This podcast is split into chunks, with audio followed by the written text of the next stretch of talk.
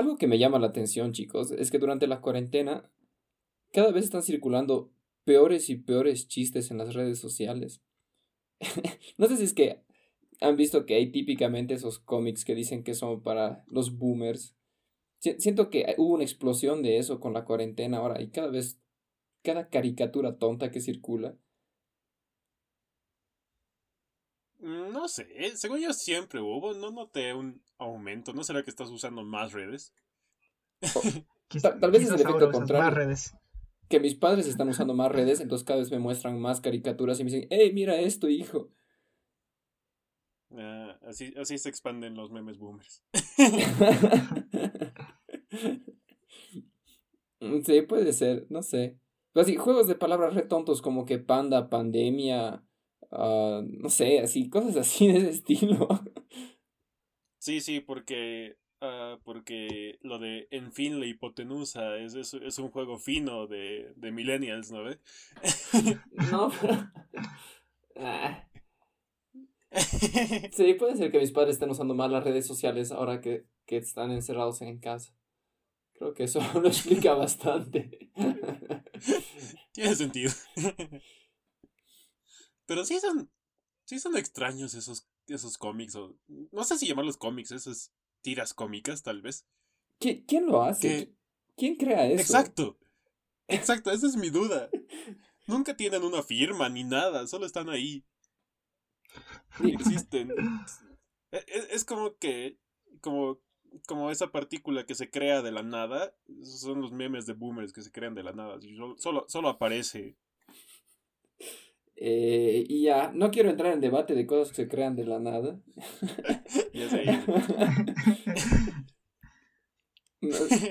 Lo que me llama la atención sobre todo es que todos siguen como que una misma, un mismo estilo, un mismo arte, realmente tiene que haber alguien que se dedique a hacer eso en específico, no sé.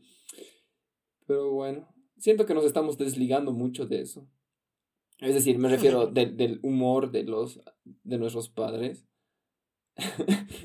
¿Qué, qué, cuál será el fenómeno social detrás de eso que no te hace reír lo mismo que le hacen reír a tus padres y viceversa? Creo, creo, bueno, creo que lo mencioné antes, hasta ahora no me acuerdo el nombre, pero hay algo sobre las risas, no sé, que es como que el tipo de comedia de una época hace bromas sobre cosas que ya no son, es decir, que son, que se nota que ya son muy tontas para esa época, ubicas. No sé, a ver, ¿de qué nos podemos reír? Antes, no sé, los chistes sexistas, ubicas, eran como que la gran cosa y ahora nos damos cuenta que es algo tonto, ubicas, y ya casi nadie ríe de eso. Bueno, hay personas que siguen riendo, pero ya no. Pero antes todo el mundo reía, ubicas, ves una película de los 70, no sé, y pueden aparecer esa clase de chistes y no tienen sentido. Suelen ser muy agresivos y todo, pero creo que es bueno, según la lógica de eso es porque la comida de cierto momento critica cosas que en ese momento ya tienen que cambiar. Mm, interesante. Tiene bastante sentido. Lo curioso es que ahora, o sea, entiendo que muy pocas personas se ríen de un chiste sexista en sí, pero a mí me causa mucha gracia el sentido de que es tan tonto o que, o que eso le solía causar gracia a alguien y eso me causa gracia a mí. Igual con los, igual con los, con los, con los cómics de boomers, así es como que me mata de risa lo, lo, tonto que es. que alguien se ría de eso. Mm, yo creo que las cosas que tienen humor fino, no importa cuál es la edad, siguen haciendo reír. Tal vez no por las mismas humor razones. Fino. ¿Qué es humor fino? Mira, mientras más parecido a Lelutier, más humor fino es. Iba a decir exactamente eso, sí, Lelutier es humor fino, no hay donde perderse. Ese es el estándar, sí. Aunque he conocido nomás bastantes personas de nuestra edad que no les gusta, o que tal vez no lo conocieron de niños, entonces no les marca tanto. Pero, no sé, yo sigo viendo los sketches de vez en cuando así con mis padres, mientras estamos cenando o algo del estilo. Y yo siempre me sigo matando de risa. Son buenos. Sí, son geniales. Me acuerdo cuando los veía, creo que en televisión universitaria, así de, de guagua, y los veía solo. me encantaba. Bueno, chicos, ya pasando de la comedia al universitario y del universitario a lo esencial de nuestro podcast de hoy, vamos a hablar de la independencia. Bueno, como alguna vez lo dijimos entre chiste, ser independientes es quizás algo que planeábamos ya casi terminando el colegio, así como que sí, a mis 20 años voy a tener mi departamento y voy a estar viviendo solo, sin, sin entender todo lo que había detrás. Y bueno, qué mejor momento para presentar este tema y hablarlo entre nosotros que ahora. Están escuchando Arrogancia, mitad charla de bar, mitad debate, un podcast de tres amigos que hablan de temas que creen conocer. Soy Babas y he sido independiente un año. Ah, soy Emi y no duermo nada por los exámenes finales. Y yo soy Imani Aguilar, su, su, su, gran, su gran amigo, el hombre araña. el hombre araña ya viene, ya bien, ya, ya, ya, ya se tocan temas del hombre araña dos veces seguidos. Sí, sí, sí, se están haciendo. Es un teaser. Exacto. Pero, bueno, chicos. Empecemos intentando definir qué es la independencia para cada una, ¿les parece? Funciona para mí. Genial. Yo no creo que la independencia es realmente poder cortar todos los vínculos que tienes con todas las personas y de aún así seguir sobreviviendo y demás. Más bien pienso que la independencia es saber que se puede contar con los demás, pero que no sea el pilar de tu, de tu existencia, por así decirlo. Ya. Creo que, creo que puedo entender bastante bien a lo que te refieres. Pero yo más bien siento que sí es esa capacidad de poder hacer esos cortes. Es decir, no que tienes que hacerlo, pero tener la capacidad de, si es que el día de mañana se derrumba todo sobre lo cual estás parado, ser capaz de reconstruir algo aparte que sea tuyo. Que evidentemente no es lo óptimo, a nadie le gusta que se le caiga todo, pero tener la capacidad de reconstruirse, creo que eso es ser independiente. No sé, es decir, sí tiene algo de importante hacer las cosas solo. Y creo que de ahí va lo que todo el mundo entiende independencia. Es como que sí, todo el mundo lo hace solo. Y si está lo de... Creo que ahí va lo de... Independencia es eso de construirlo tú solo, por así decirlo. Pero en ese solo no está... No es que eres tú contra el mundo, digamos. Pero ahí, ahí es lo, a, lo que me voy. Sí, sí es tener la capacidad de construirlo, pero no siempre solo, en el sentido de si yo quiero construir algo, puedo pedir ayuda de gente o puedo colaborar con gente sin dejar de ser independiente. Ahora, si es que si, sin alguien más jamás hubiera querido construirlo o jamás hubiera podido en ninguna ocasión construirlo, o directamente si no tenía la capacidad de, de, de, pedir ayuda a otra gente que me ayuden a construirlo, ahí sí pienso que todavía eres dependiente. Mm, ya. Quizás si partimos de la definición contraria de qué es ser dependiente, podríamos tenerla más clara. Por ejemplo, un, ejemplo simple, ¿no?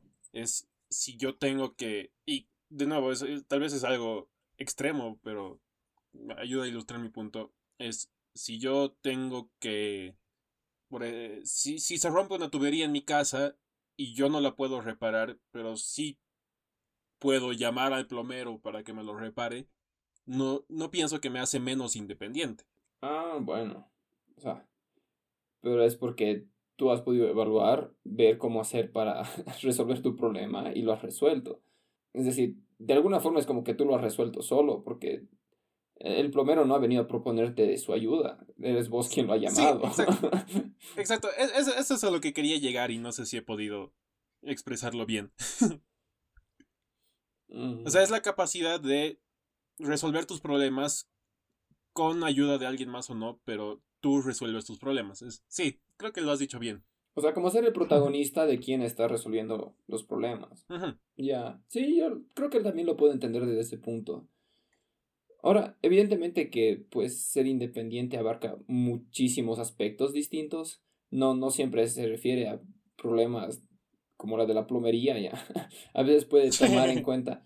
Bueno, evidentemente lo primero que se piensa es en la independencia económica, siendo nosotros jóvenes adultos, pues en lo que más, a lo que más nos cuesta es en la entrada al mundo laboral y el comenzar a tener dinero por cuenta propia y en pensar en mudarse solo. Pero yo creo que hay otras independencias que vienen casi en paralelo y que me parecen igual o más importantes, que están más ligados al lado emocional y psicológico. Y que para poder tener un buen desarrollo como persona, yo creo que tienes que pasar por esos, por, por esas, esas independencias, ese proceso. Por, esos checks de independencia. Lanzado. Básicamente. sí, estoy de acuerdo también en eso. Seguramente, si es que alguien que nos escucha alguna vez ha escuchado hablar del método Scout, va a pensar que estoy sacando mucho de lo que digo de ahí, porque pues es un poco con la escuela con la cual me aprendí sobre esto. y supongo que el I va a estar, se va a dar cuenta igual. Pero lo, lo que te dicen ahí, que cuando uno tiene ya 18 años, es que te proponen armar lo que le llaman un proyecto de vida. Es decir, tú comienzas a pensar en cómo quisieras que sea tu vida de aquí a tantos años y cómo podrías armarte tú mismo tus caminos para llegar a eso. Y seguramente lo estoy explicando muy mal porque ha pasado mucho tiempo desde la última vez que tenía una reunión scout. y tampoco quiero entrar mucho en los detalles de, de la metodología. Pero me gusta mucho esa idea de que para poder ser independiente, primero tienes que haberlo creado en tu mente, tienes que haber pensado activamente, yo quiero esto, esto y esto, antes de poder lanzarte al agua. ¿Y qué me dices de los casos en los que desafortunadamente hay personas que de golpe tienen que ser independientes? Ah, pero justamente tu, tu proyecto de vida no es una cosa escrita en piedra. Se supone que lo estás haciendo de forma que, en caso que se derrumbe todo, como les decía en un inicio, tengas la capacidad de reconstruirlo, tú puedas volver a direccionar las cosas y, y no, no, no forzosamente va a ser lo mismo que tenías planeado desde un inicio. No es que planificas a tus, yo que sé, 18 años, voy a ser astronauta, lo cual creo que muy poca gente de 18 años planifica. y, y si es que pasa algo feo y resulta pues que no te dan los ingresos, que no, no te da la capacidad física o las notas cosas del estilo, que te vas a deprimir por no haberlo conseguido, sino que puedes encontrar alternativas, puedes decir, bueno, puedo trabajar para una agencia espacial o puedes decir directamente, bueno, no, no va a ser lo mío y voy a dedicarme a otra cosa. Es decir, es, abarca esta es una cosa que un youtuber alguna vez eh, lo dijo. Es, se llama Thomas Frank, quizás lo conozcan porque hace un montón de videos que están muy bien producidos eh, sobre tips de productividad y cosas del estilo. Pero él dice, lo importante no es el plan, sino es saber planificar. Y creo que se aplica muy fuertemente a, al tema de hoy. o sea, tener un plan o saber planear es un requisito para ser independiente no sé si es que es un requisito, pero al menos yo quiero hacerlo así. creo, que es una manera madura de verla, digamos. Es como que a cierta edad ya deberías saber más o menos a lo que quieres llegar. Porque ya es un gran paso de independencia, digamos. Que es como que ya, ya te trazas tus propias metas, que es como la forma en la que tú vas a decidir qué es lo que quieres y no estás determinado, bueno, sí estás determinado, pero eso es por otras cosas, pero no eres dependiente a otras cosas que te están guiando a otro lado, digamos. Pero si hablamos de dependencia de cosas, ahí creo que se vuelve un círculo vicioso de nunca vas a ser independiente, ¿no? Porque siempre vas a necesitar algo. Entonces, tal vez creo que siempre, o al menos yo he interpretado este tema de independencia como sobre todo de otras personas. Ah, pues no lo sé. hay, hay, Efectivamente que nadie planifica irse a vivir solo, donde solamente va a tener un, aislante en el suelo y, y, tomar agua y comer pan todo el día. O sea, la, idea es intentar llegar a tener pues un ritmo de vida que te permita vivir bien, así. Ray, estoy utilizando demasiada terminología scout, lo siento. Pero el vivir bien es universal. ya, ya, ya. El, vivir bien es bien universal. Es suma camaña. el, entonces, creo que efectivamente tienes que planificar las cosas en el sentido que vas a necesitar tener pues tus bienes, algo que te permite estar cómodo, pero no siento que seas dependiente de eso. Es decir, hay, hay, una persona que yo aprecio un montón que me dijo alguna vez, a mí mi sueño es poder poner mi vida en una maleta y poder moverme cuando quiera, donde quiera.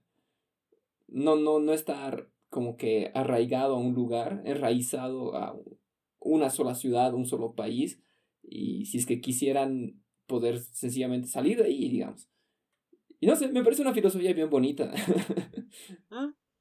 Me, parece una filosofía común de nuestros tiempos, no sé. Para mí me parece el estándar de, del, chico de nuestra edad. Así, sí, quiero viajar por el mundo. La aventura es mi vida. no sé, mira Tinder. no estaría tan seguro, la verdad. Se me hace que es más culpa del medio con el cual nos relacionamos, porque yo pienso que hay mucha gente que a nuestra edad no, no piensa de esa forma. Sí, yo igual pienso que es más consecuencia de nuestra burbuja que de nuestra generación en general. ¿En serio? No sé. No lo había pensado así. Mm. Pero ah, bueno, a lo que iba con dependencia de cosas es que al final siempre vas a depender del dinero. O bueno, puedes decir, no, no, no, yo voy a tener mi granja ya, pero vas a depender de tus, de lo que produces, y eso depende del clima, yo qué sé, ¿no? Entonces, siempre va a haber una clara dependencia, ¿no? No, realmente una persona no puede vivir aislada de todo. Obviamente. Además del hecho que somos animales sociales, ¿no? Que pues las relaciones entre seres de nuestra misma especie son muy necesarias. Y eso es justamente a lo que quería que ir después, gracias por introducirlo. es justamente eso, es, es, realmente no, o sea, pueden conocer a gente que, se, que, que es asocial y lo que sea, pero todavía dependen de los demás en cierta forma. Realmente, es, eh, cómo hemos evolucionado y cómo somos nosotros hace que nuestras interacciones sociales sean clave. Y personas que han sido aisladas completamente de eso. Sí, o sea, como, como en la película, ¿no? De, de, de, de, de, de Wilson, o sea, con, con. No me acuerdo el nombre de la película. Con el náufrago, ¿cómo se llama? El náufrago, literalmente. O sea, eh, eh, e, eso de que la gente empieza a humanizar cosas a su alrededor es, es algo cierto que pasa con cierto aislamiento y, es una muestra de que nuestro cerebro sí necesita esa, esa conexión entre humanos, ¿no? Sí, en las ciencias sociales hay varias teorías sobre eso. Bueno, que, que, básicamente el ser humano nace... Hay una teoría que dice que el ser humano nace político y social al mismo tiempo, como que su primera estructura es la familia, lo que de por sí lo hace social, porque la primera cosa que haces es interactuar con, bueno, con tus padres. Y bueno, y en esa relación de familia hay la primera estructura de jerarquías, digamos, padre, hijo, madre, hijo, esas pajas. Ya, sí, claro, a eso mismo me voy, en que tú, babas, estás queriendo argumentar que no podemos ser 100% independientes porque sigue habiendo esas dependencias, pero las dependencias no, no es o hay o no hay, vienen en ciertos grados. Y en el ejemplo del IE está claro que uno empieza siendo parte de una familia y nunca deja de ser parte de la familia, pero comienza a desligarse poco a poco a formar su propia familia o a participar de algo más grande. Al principio uno no sabe qué hay más allá de su casa, pero se da cuenta que tiene, yo qué sé, vecinos, que tiene amigos en la escuela y va creciendo y va creciendo el medio. Y conforme vas participando de esos nuevos grupos, te vas como que un poco desligando de los anteriores. Pero eso me hace pensar en que, al menos como, como lo has explicado, en que hay un nivel de dependencia estándar, que eso, si lo divides entre las personas que conocen, entre, entre las personas que conoces, efectivamente te vuelve más independiente per cápita, pero al final sigues teniendo la misma dependencia interna, por así decirlo. No sé si me estoy explicando bien. No termino de entenderte, pero se me hace que estás queriendo linearizar el modelo. Algo así. y, pues no, o sea, siento que es algo justamente no lineal. o sea, a lo que voy es, estás diciendo que te vuelves más independiente de la familia, por ejemplo, mediante conoces más grupos. Mm, pero... Y tampoco es que te vuelves 100% dependiente de esos nuevos grupos. Exacto. Entonces, mientras más amplio tu, tu círculo de, de cosas de las que podrías depender, más independiente eres. sí, la verdad yo diría que sí, porque esos los construyes. O sea, la familia pues no la escoges. Y hay gente que tiene mucha suerte. Como yo, ya saludo a mi familia, ya los quiero mucho. y otros que no tanto y que tienen que buscar ese apoyo en, en, otras partes. Pero yo creo que en el hecho de escoger hay independencia, como en el hecho de escoger a tu pareja, en el hecho de escoger a tus amigos. Entonces, Yo, yo, yo realmente creo que la independencia viene con eso, con que tú has tomado la decisión. Mm, interesante forma de verlo. ¿Qué decías, Iggy? Bueno, chicos, bueno, yo voy a hacer una transición. Me quería hablar un poco de las, digamos, dependencias económicas, por así decirlo, que creo que es que nos estamos yendo demasiado grande, que quizás sea mejor hablar en cosas más pequeñas y hablar de la independencia económica quizás es lo más importante, sobre todo para jóvenes de nuestra edad. Es como que sí, estamos ya saliendo de la universidad y es como que el mejor momento para ya pensar en una independencia económica. Y hasta podíamos pensarlo antes, ubicas, trabajar mientras estamos estudiando, cosa que creo que no todo el mundo ha hecho. O bueno, hicimos en parte, no es algo que hagamos así todos los días. No sé, ¿qué opinan? Mm, bueno, sí. La cosa con la dependencia económica. Bueno, en realidad creo que con todo tipo de dependencia, ¿no? Pero en este caso la económica es que todos hemos, bueno, creo que hay casos específicos donde no, y lo siento en esos casos, pero todos hemos sido dependientes, o sea, todos hemos sido económicamente dependientes de nuestros padres, ¿no? Hasta los 18, 19 y bueno, incluso nosotros lo seguimos siendo. y siendo algo por lo que todos hemos pasado, es es importante ver cómo en la sociedad realmente llegar a la independencia económica es un, es un objetivo bien clave para todos, ¿no? Es como que todo el mundo, ya sea siendo taxista, ya sea siendo científico, ya sea siendo ah, obrero, todo el mundo quiere llegar a esa independencia económica, ¿no? O sea, sí, pero yo creo que es más una cuestión de supervivencia. Yo pienso que a nuestra edad, así sinceramente, si es que emprendemos un proyecto y la pringamos en grande y nos va mal, y incluso si nos cubrimos de deudas, pues nuestra familia nos va a seguir apoyando. Al menos mi familia sí. Una vez más, saludo a mi familia. Los quiero, chicos. Ustedes sufran. y, y, y, por eso yo creo que justamente nuestra edad es, es más chistoso porque tienes, tienes como que la, la opción de estar explorando Ah, evidentemente, pues nosotros tres estamos estudiando en la universidad y se supone que lo que estamos estudiando va a ser aquello de lo cual vamos a vivir. Pero aún siguen existiendo las opciones de pues lanzarnos a hacer algo independiente o decir, ¿sabes qué? Quiero abrir un bar. No sé, ¿ves? 24/7 el podcast. Entonces, a lo que me voy con todo esto es que puedes, como a nuestra edad todavía podemos estar explorando, no siento que sea por las mismas razones que las que tú decías antes. Sí, o sea, entiendo. Es como que ahorita estamos caminando en la cuerda floja, pero todavía tenemos la colchoneta abajo. Sí, es una buena forma de decirlo. pero sí o sí va a llegar un momento donde tenemos que sí o sí aprender a caminar esa cuerda porque va a haber un punto donde ya no haya la colchoneta. Y eso es a lo que quiero llegar. Según el Emi, no, él tiene colchoneta pero creo que eso es algo de clase. Esta no es la primera vez que decimos que nuestro círculo. pero, también eso es muy cierto. Y eso es muy. O sea, yo creo que este, esta idea de independencia económica, para nosotros que lo estamos discutiendo ahora, es de, ay, sí, sería cool, sería cool tener nuestro propio departamento, sería cool. Es muy de ah, clase.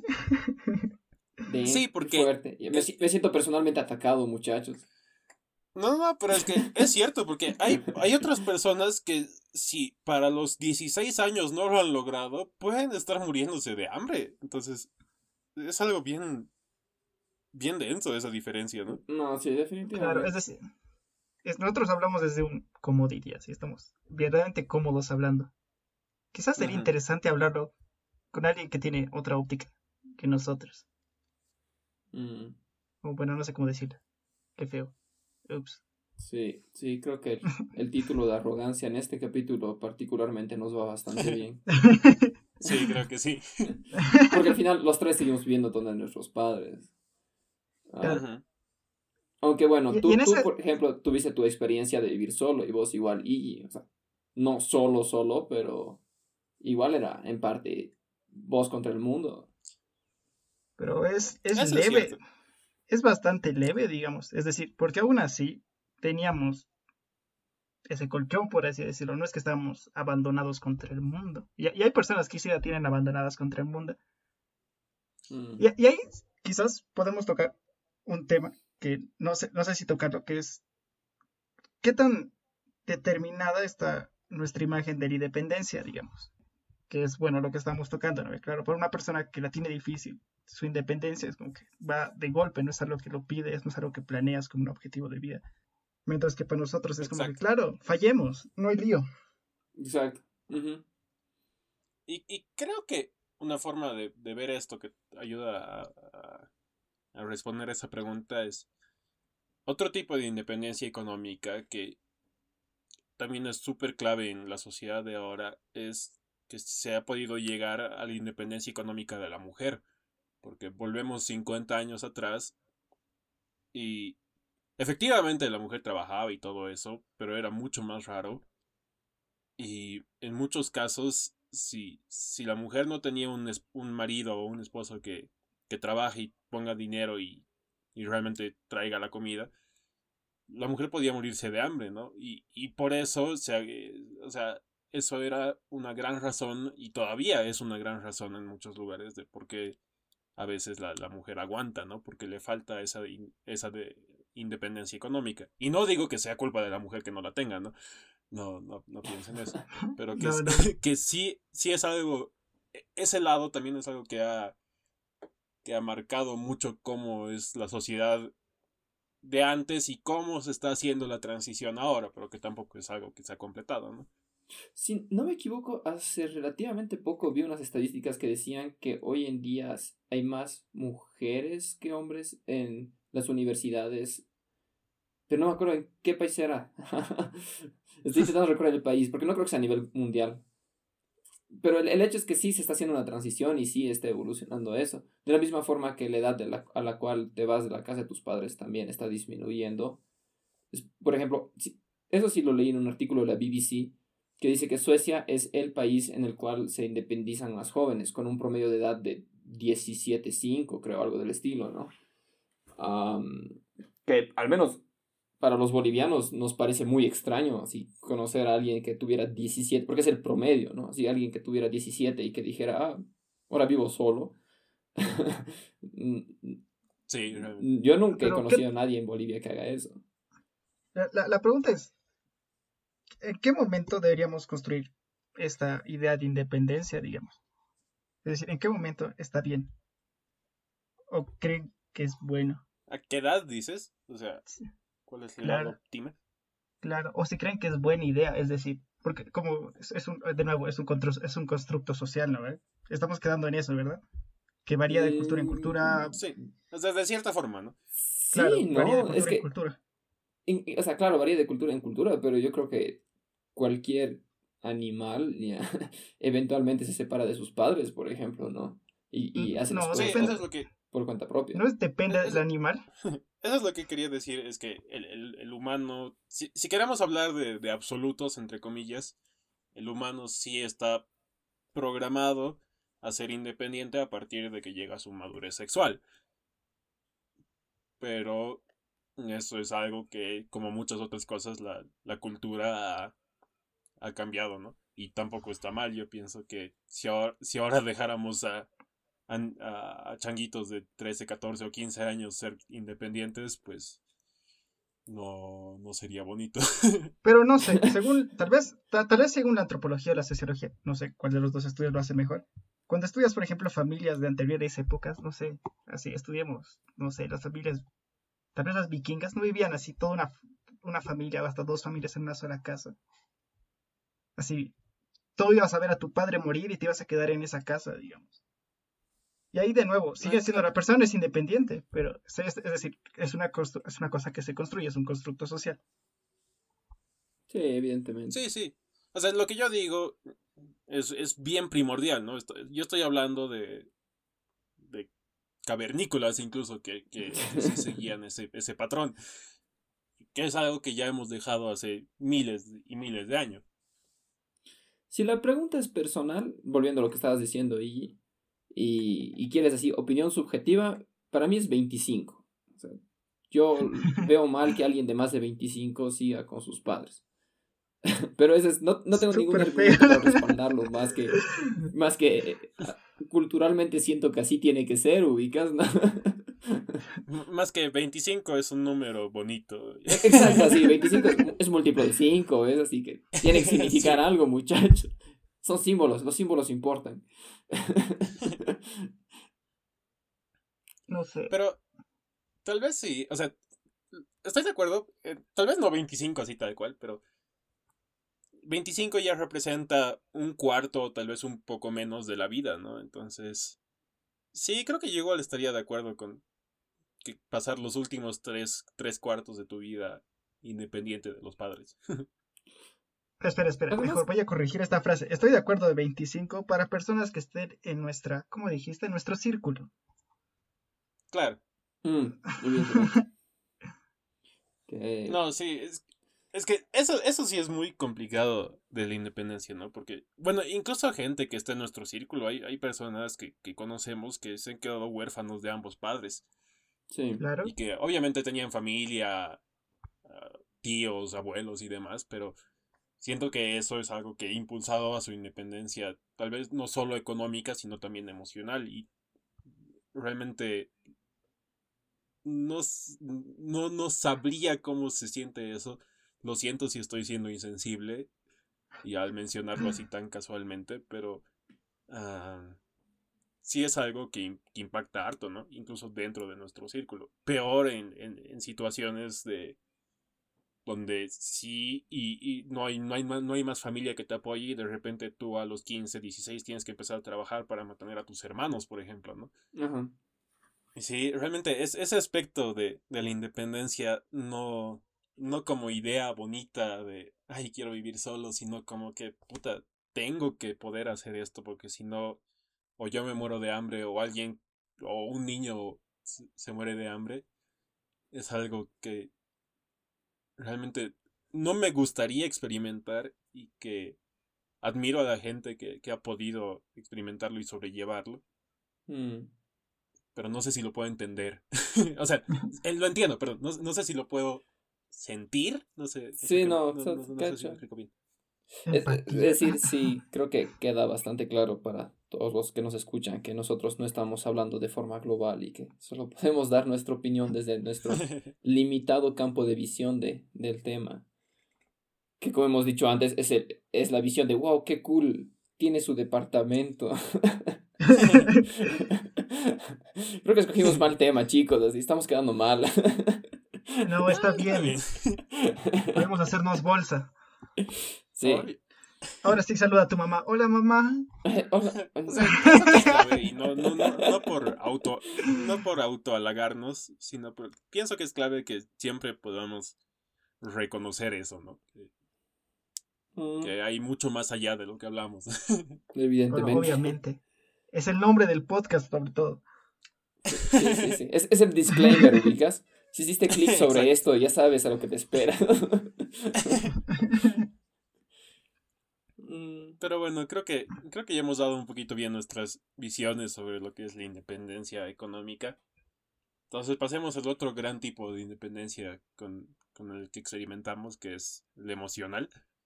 Uh, mm. Y e- e- eso es justamente lo que quería ver. ¿No les parece?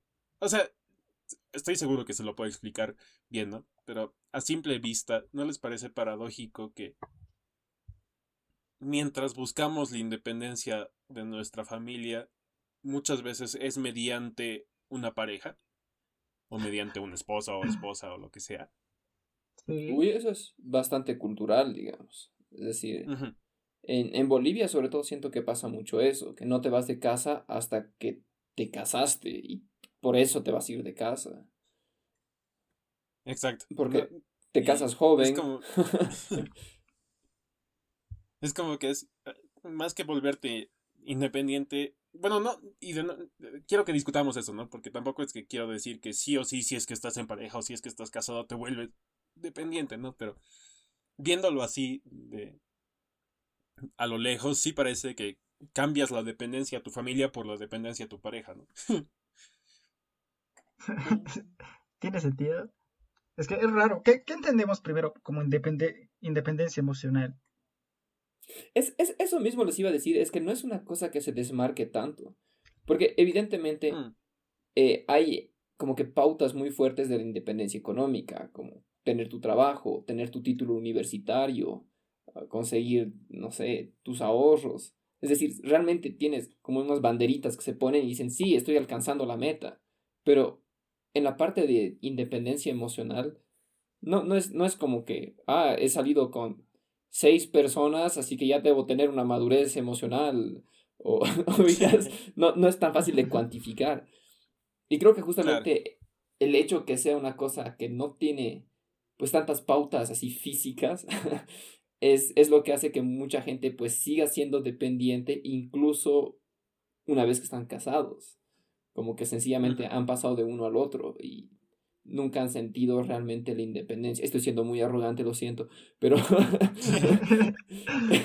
sí, es que siento que, que sí pasa eso, es como, no sé, me imagino un adolescente, una adolescente que ha estado deprimido toda su vida y que encuentra la solución a su depresión en una pareja y que en realidad no es que encontró una solución, sino que siente que si se va esa pareja va a volver a estar deprimido, va a volver a estar en lo mismo que estaba antes, suena más a que, que ha desarrollado una nueva dependencia y ya está. Eso es justamente a lo que quería ir. Y bueno, primero quisiera de nuevo reconocer que obviamente hablando de dependencia emocional o de, o de cosas emocionales en, en general, no solamente se limita a, la pareja, ¿no? También hay amigos, hay familia y demás, que de hecho ya hemos discutido la amistad antes. Escúchenlo. pero tal vez para, para, para simplificar el modelo, sí, en este caso quisiera hablar más de la dependencia emocional en cuanto a la pareja. Y lo que decías, yo pienso que si bien es bien difícil definir esas pautas, tal vez una aproximación que nos ayude a entender mejor qué es la independencia emocional es ver lo contrario, que es la, dependencia o incluso lo que muchas veces ocurre, la codependencia, ¿no? Mm. Es... porque... sigue, sigue. es que quizás, quizás no es tan difícil, es sencillamente si eres capaz de sentirte bien por cuenta propia y te sientes mejor con alguien más, entonces súper. Pero si no eres capaz de sentirte bien por cuenta propia, mm, yo siento que nadie debería ser responsable de hacerte sentir bien por cuenta propia. nadie tiene esa obligación más que tú mismo, más que ti mismo. No sé, perdón, no sé hablar este idioma. Eh, Eso sí es bien arrogante. este idioma. No lo decía en ese sentido, lo decía en el sentido que no sé hablar. En, mi círculo no hablamos bien el español.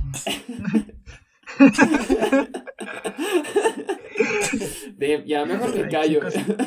qué vergüenza. Voy a guardar esto como una broma interna.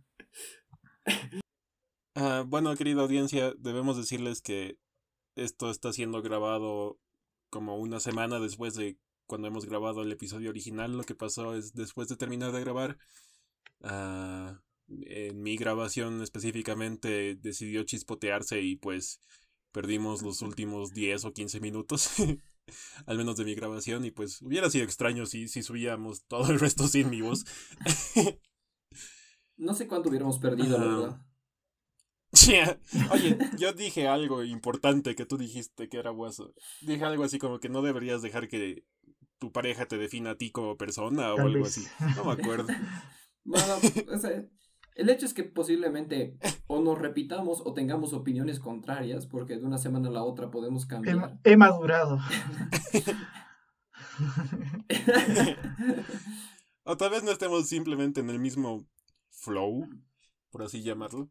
Entonces sí hay una, sí hay una disonancia muy fuerte entre estos últimos minutos con los primeros, pues lo sentimos y esperemos que, que de todas formas disfruten el episodio.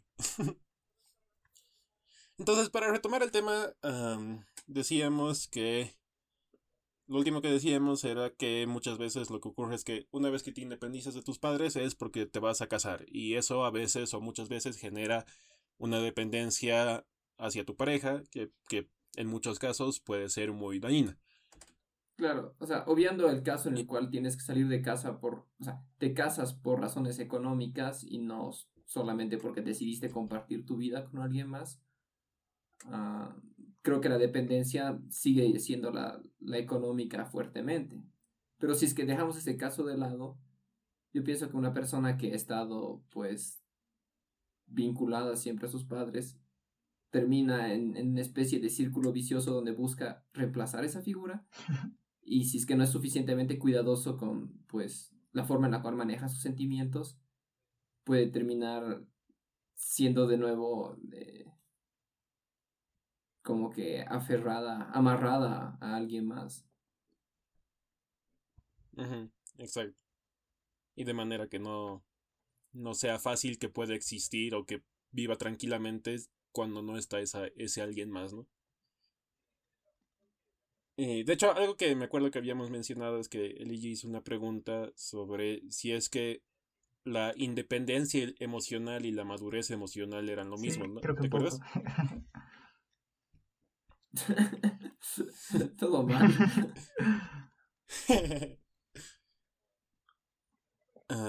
y me acuerdo que al final habíamos, bueno, recuerdo que yo dije y creo que estaban de acuerdo que la independencia emocional era era como que una un requisito o un, una condición para ser maduro eh, emocionalmente maduro pero que no son exactamente sinónimos. Sí, sí, sí. Porque tú mencionabas que no es sencillamente el hecho de poder separar lo tuyo de lo de tu pareja lo que hace que seas maduro, sino también que seas capaz de dar de lo tuyo hacia tu pareja, ¿verdad? Entonces, eh, encontrar el, el, equilibrio justo entre los dos era aquello que podría permitirte tener pues la madurez.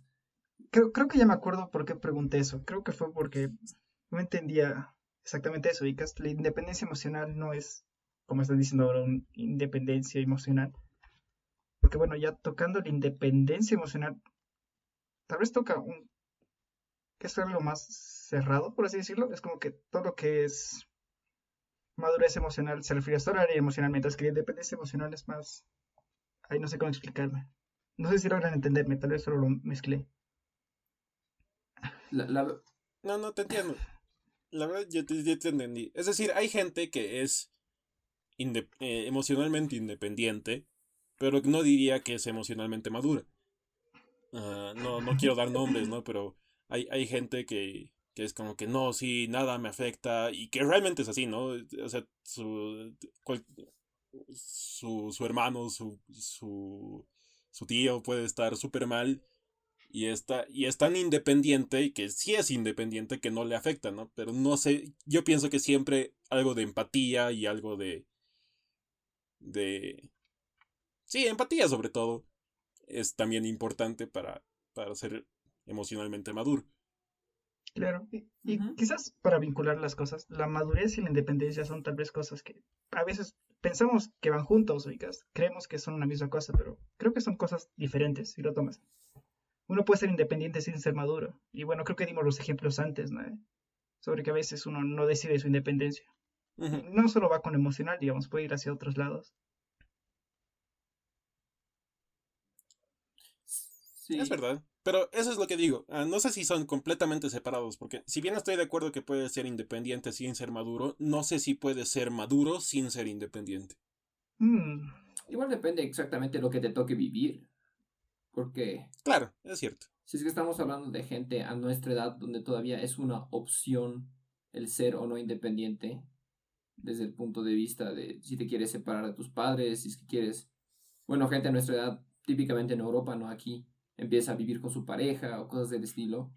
Mm, el, tú mismo tener la reflexión y decir, no, no estoy listo para eso, significa que, o sea, según yo es una decisión madura,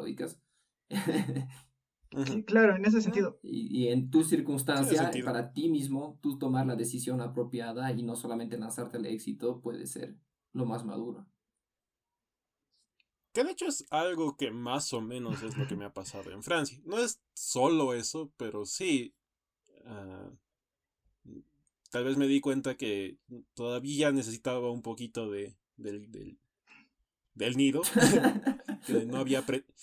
Sí, que, que, no había aprendido todo lo que era necesario y no sabía lo que era necesario que yo debía aprender.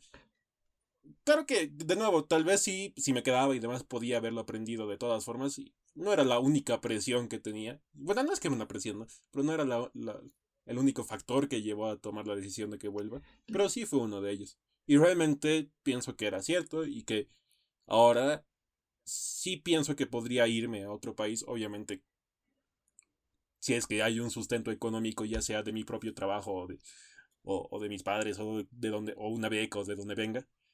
Um, pero en, en, todo caso, emocionalmente y, y, socialmente ya estaría mucho más listo de lo que estaba hace cuatro eh, años. Poblar, eh, mm. Creo que volvemos a eso de madurez, independencia. Es decir, muchas veces lo asociamos como. Yo creo que lo asociamos, creemos que es una sola cosa.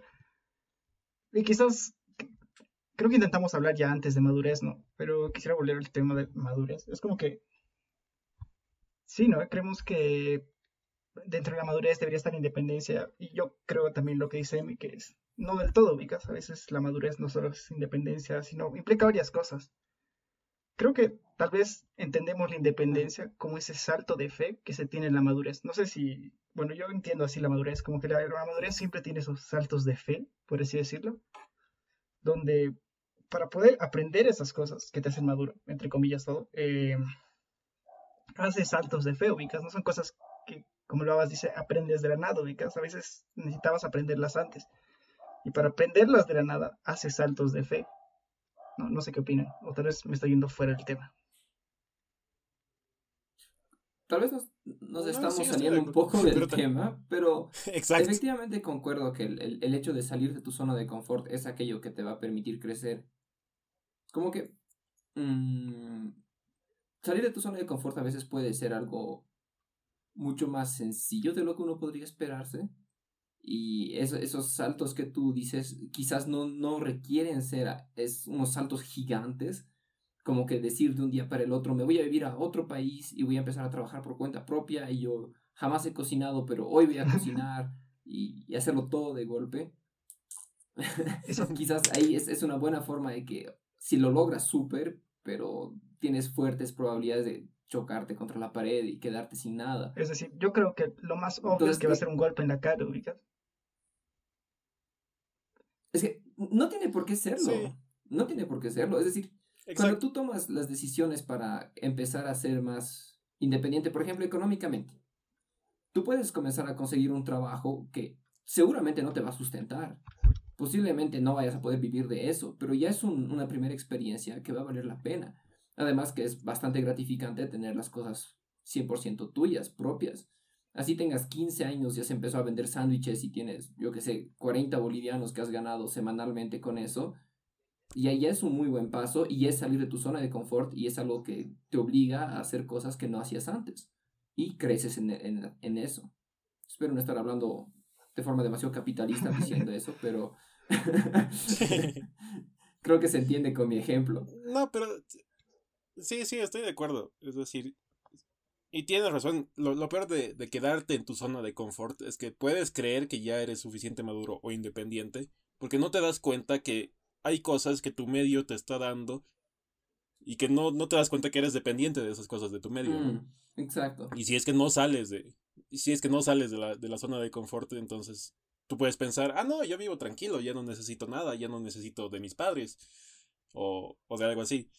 Uh, y, y, sales y te das cuenta, ah, no, esto era diferente. Y, y la independencia supongo que también entre en eso, ¿no? Que, que seas capaz de independientemente, si es que voluntariamente o si es que por, por un azar de la vida te encuentras en otro medio completamente diferente, sepas qué es lo que necesitas y eso. Sí, concuerdo con es eso. Decir... Ahora, al mismo tiempo, sí te doy la razón un poco, y en cuanto a que creo que las mejores experiencias puede ser que se vivan cuando uno toma los saltos más grandes pero también las peores. Entonces, es una apuesta. Siento, bueno, Ahora que hablan, siento que sí, la madurez y la independencia no van juntos. Porque, bueno, ahora que le dijeron de ejemplo, y tal vez me esté equivocando de nuevo, pero el programa se llama Arrogancia, así que voy a decir de todas formas. Em, ¿Qué iba a decirles? Claro, es como ustedes dicen, a veces tú no eliges la independencia y a veces lo haces por voluntad, digas, pero en ningún caso estás del todo maduro, ubicas, a lo largo de todo ese proceso de independencia, entre comillas. En realidad, yo creo que estás dando mini saltos de fe, o saltos de fe, o saltos, como quieran decirlo. Creo que se me ocurrió la palabra ahorita. Tal vez hay otras formas de decirlo. Pero siento que a veces las creemos vinculadas, porque cuando vemos a alguien independiente, creemos que tiene un control total sobre su vida, ubicas. Pero creo que yo creo que ninguna persona en el mundo tiene un control total sobre su vida, ubicas. Ah, sí, pero bueno, creo que eso ya es disparar a otro lado, ¿no? Es decir, yo creo que asumimos la madurez en la independencia, pero no creo que sean, no estén. Yo digo que las juntamos, pero no creo que estén vinculadas. Es decir, considero que está mal asumir ambos, ubicas, que es decir, decir voy a ser independiente no es decir voy a ser madura. Y bueno, ya para ir terminando esta segunda grabación, quería recalcar que este capítulo no pretende para nada burlarse de las personas que están en situaciones dependientes, ya sea con sus padres, ya sea con su pareja, ya sea con sus amigos, yo qué sé. Ah, porque los tres hemos sido, somos dependientes todavía de nuestros padres. Creo que los tres hemos tenido experiencias con dependencias emocionales también. y sabemos que, que, que es fácil estar en esa situación y que tampoco es que si estás ahí es como que, ah, eres un perdedor, sino que son cosas que se van aprendiendo. Tal vez seguimos y no nos damos cuenta. Sí. lo, más, probable es que sigamos así y no nos demos cuenta. Y un señor de 40 ahorita nos está escuchando y, diga, qué huevadas están diciendo. Tal vez ese señor de 40 eres tú en el futuro. Seguir haciendo podcast en el futuro. ¿Qué? Total desviado. Sí. Discreción extraña. Pero bueno, creo que creo que sí es bueno quedarnos con, con lo último. Con el cliché. con el cliché de siempre, de que, de que sí es bueno que experimenten saliendo de su zona de confort. Y, y tampoco piensen que, oh, por Dios, tengo, tengo 30 años. No, yo ya yo ya tengo mi vida hecha. Yo pienso que nunca hay un, un stop. Mm. y que. Y que se analicen a ustedes mismos, ¿no? Y vean, estoy en una situación donde si es que pierdo esta cosa, ¿puedo seguir viviendo? ¿O, o cómo sería? obviamente seguir viviendo, ¿no? Pero puedo no... Mi, mi mundo no se va a ir de cabeza por, por perder esta conexión, digamos. No sé si es que ese es el ejercicio para hacer la verdad. No siento tanto que, el, comenzar a pensar qué pasa si se derrumban mis pilares. Es más como que yo diría enfocarlo más que en pensar en las otras personas o en las otras circunstancias, en, más en ti mismo. Como que darte más veces esa, esa oportunidad de salir de tu zona de confort y empezar a hacer las cosas por cuenta propia no pensando en que van a pasar cosas malas eventualmente, pero por, por la misma idea de experimentar, por la misma idea de vivirlo y de, de, salir adelante sacando cosas nuevas. Y quién sabe, de repente descubres nuevos talentos tuyos. Sí, ya me gusta. Ya que están dando lecciones, yo quisiera decir, no quiero dar ninguna lección. Así. me parece raro que demos lecciones, la verdad. como que si fuéramos súper profundos, así hasta viejos. ¿Saben qué? Sí, como si hubiéramos charlado a, fondo los temas. De hecho, yo creo que deberíamos tener un, una versión 2 de este tema. Siento que todavía hay muchas cosas que no hemos dicho, que no hemos profundizado suficiente en cuanto a las dependencias, por ejemplo, de pareja, emocionales y, y otras cosas, digamos, más ligadas a tu medio sociocultural. Como que creo que mm. podríamos charlar del hecho de cómo estamos, entre comillas, grandes, grandes comillas, limitados por, por el país donde vivimos o acabas de decir una aclaración fuerte. Sí, también. O, al revés, ¿no? Como que hay, hay, hay tal vez o sea, lo digo de chiste, ¿no? Pero hay gente que es casi dependiente de que cada fin de tenga que salir, ¿no? O cosas así que son más sociales. Tal vez, sí, sería interesante revisitarlo. bueno, gracias por escuchar este capítulo un poco frankensteinizado. Esperemos les haya gustado, esperemos que no haya sido muy abrupto el cambio entre, entre las dos sesiones. Y como, como siempre, no se olviden de visitar nuestras redes sociales y pueden ahí decirnos lo que quieran, que nos odian, que nos aman, que deberíamos discutir ese tema, que nunca toquemos un tema, lo que ustedes quieran. Que les hagamos caso o no, es diferente. Al diablo, vayas al diablo. si escuchas esto, que tengas un mal. Pero bueno. Gracias y hasta la próxima. Chao.